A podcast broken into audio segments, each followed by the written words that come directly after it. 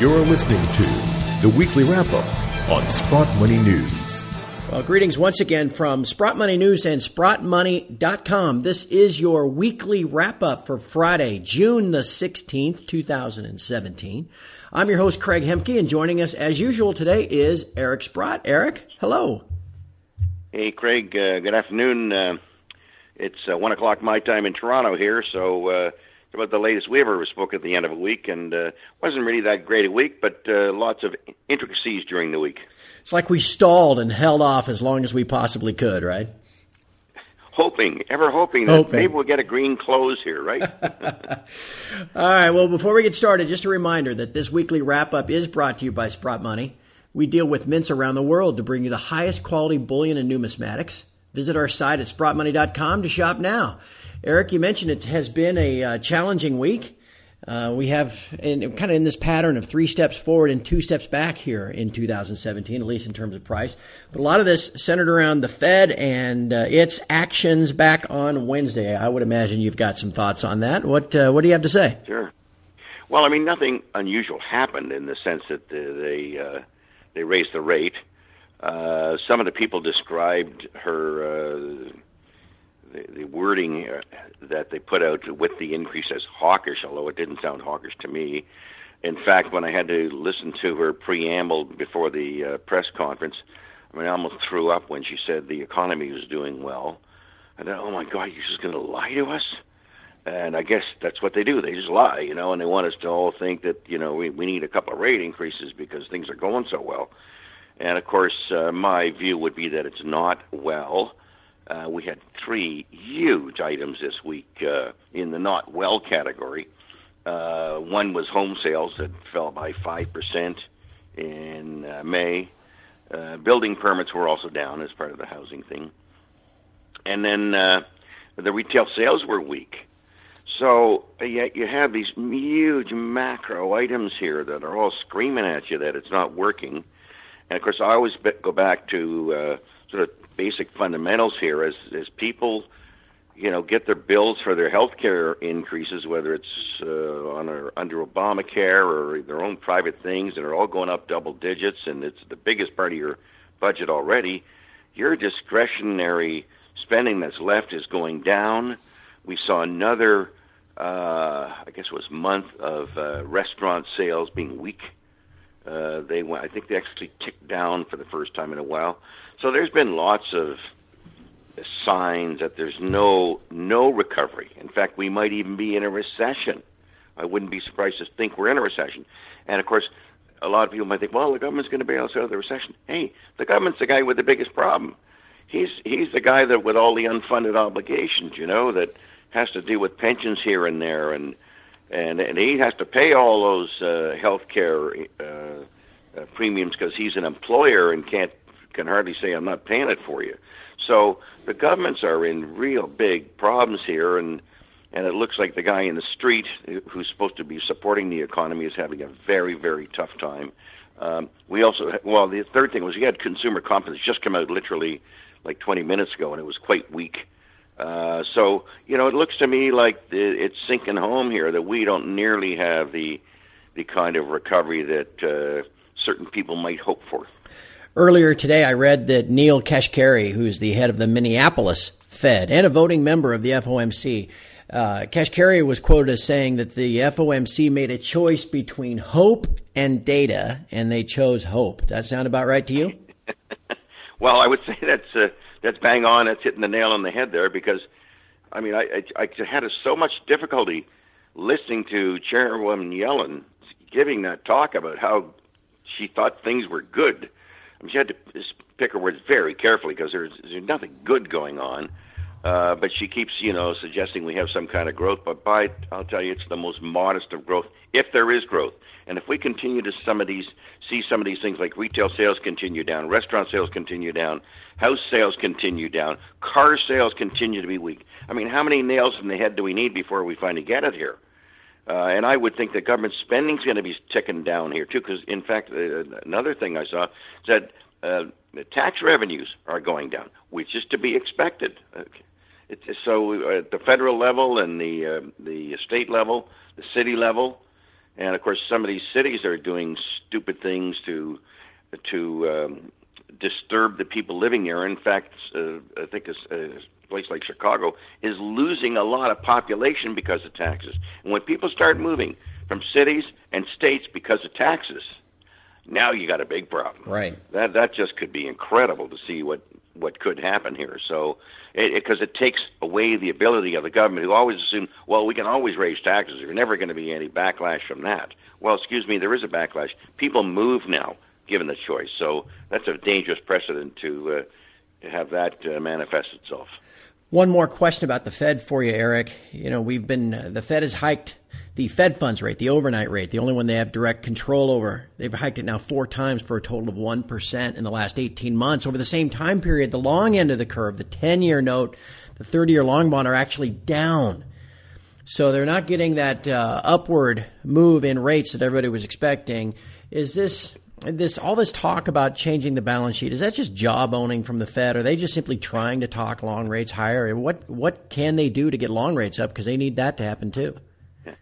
Well, the long bond market is calling bullshit on the Fed. I mean, that's right. The easiest way I can possibly say it, okay? And this talk of reducing the balance sheet by reducing the ongoing expenditures of the interest income on the bonds, okay? The Fed still is spending money net every month, okay? Now we're going to reduce the amount of money we're spending every month by, I think it was a total of $10 billion, something like $10 billion per month. I mean, that probably doesn't even take care of half of the interest that the Fed would be making in a year. So that has got to be the most modest, minuscule rebalancing you've ever seen. In fact, as they even start buying, the outstanding debt of the Fed would still be going up. So if you want to call that, you know, shrinking the balance sheet, you go right ahead and call it shrinking the balance sheet, but the balance sheet won't be shrinking, okay? So to your point and question, I think the Fed is just trying to talk up that we're being diligent when they're not being diligent. And they're kind of trapped in a way to suggest that they have policies that people give a damn about, because the bond market's spoken. They don't give a damn about your policy rate increases. They take these things like the retail sales and the house sales and the consumer confidence going down is what's really going on, and that's why the bond market rates are suggesting we're going into a very slowing economy. Nevertheless, my friend, the speculators and the hedge funds and the HFTs have taken this as a cue to dump their paper gold the last few days. We're seeing just the same old spec flush. Open interest is down already, maybe 40,000 contracts. We've seen it a million times, as you know. Now, but in the face of this, these lower paper metal prices are seeming to spike physical demand around the world. I know the numbers out of India for both gold and silver caught your eye. What do you think there? Well, my God, it was a huge number. I think, was it 125 tons or was it some number bigger than it? It was a huge extraordinary number. Yes. And I think I've always said, you know, I read about India. I try to read about India every week. What's going on in India? Because it's such an important market.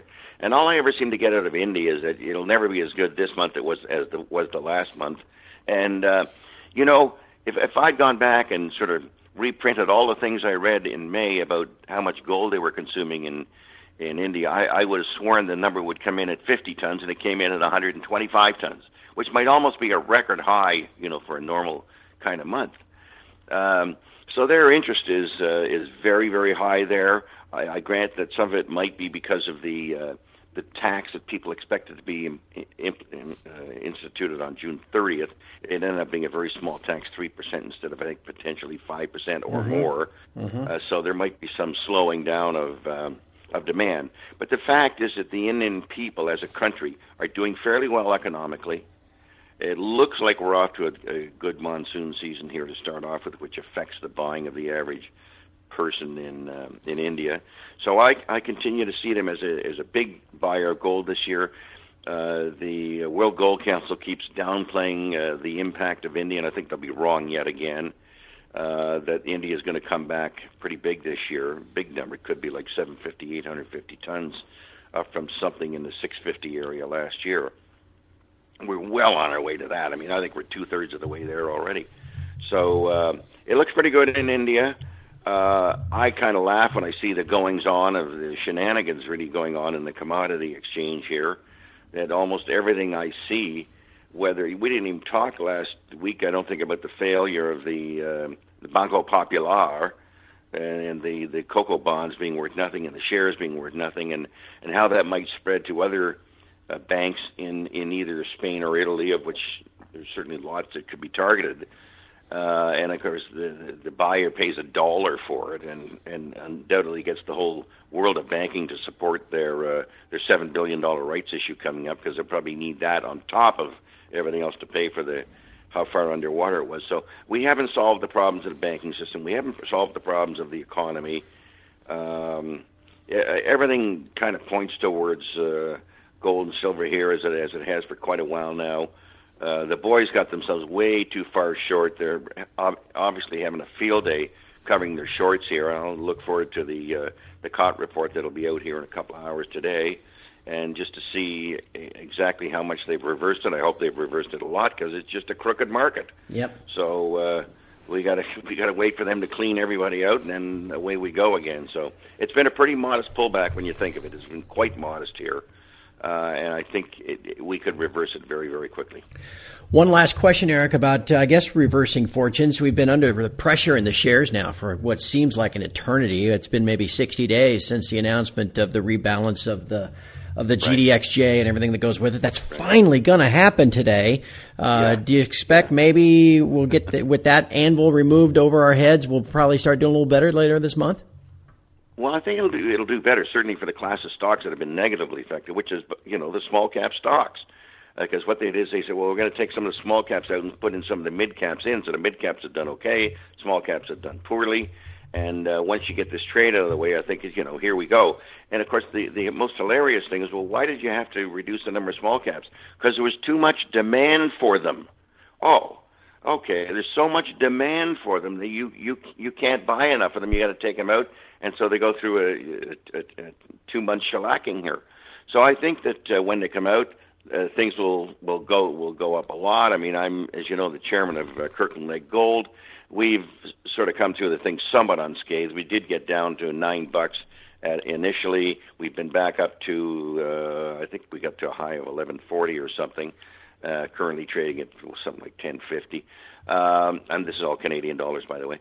So I think there's people around willing to take a shot at these things. Okay, from the people I talk to, there are buyers around ready to pounce, because it was all an artificial decline here. So I'm kind of hopeful that some of these stocks that got beat up the most will show a very, very quick and significant recovery come next week. So we'll stand by on that. When all the trades happen at 4:00 today, the volumes are just going to blow your mind here when you see what the size of trades they have to put up. But a lot of people position themselves ahead of time for these things, so it may be over in terms of the decline now. The decline's probably over, and from here on in, it's away we go on to the upside. Eric, just one last question. I had some folks at the home office sent this to me about a week ago, and we get this a lot, and so I thought I would just kind of tag this on here at the end. This was a Sprott Money customer in Belgium. Emailed this one in. I thought we would use this just to answer this question, because, like I said, a lot of people ask it. What holds back the miners, the streamers, the royalty companies from, I guess, in a sense, colluding together to withhold production and somehow, drop world production or supply by 20% so that they could influence price? Why doesn't that happen? It's a great question. Well, I think the biggest reason it doesn't happen is probably illegal. Yeah, I suppose.